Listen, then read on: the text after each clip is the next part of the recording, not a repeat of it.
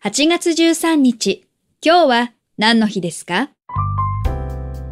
?8 月13日は階段の日です。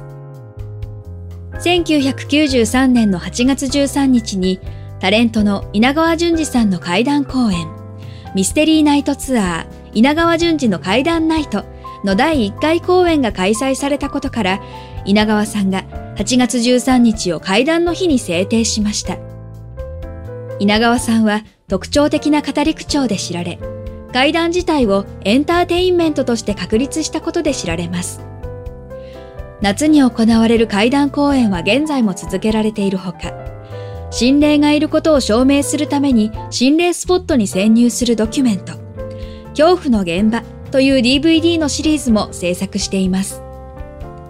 今日は何の日？今日は怪談の日。ナビゲーターは私、徳重みどりが務めました。また明日、お耳にかかりましょう。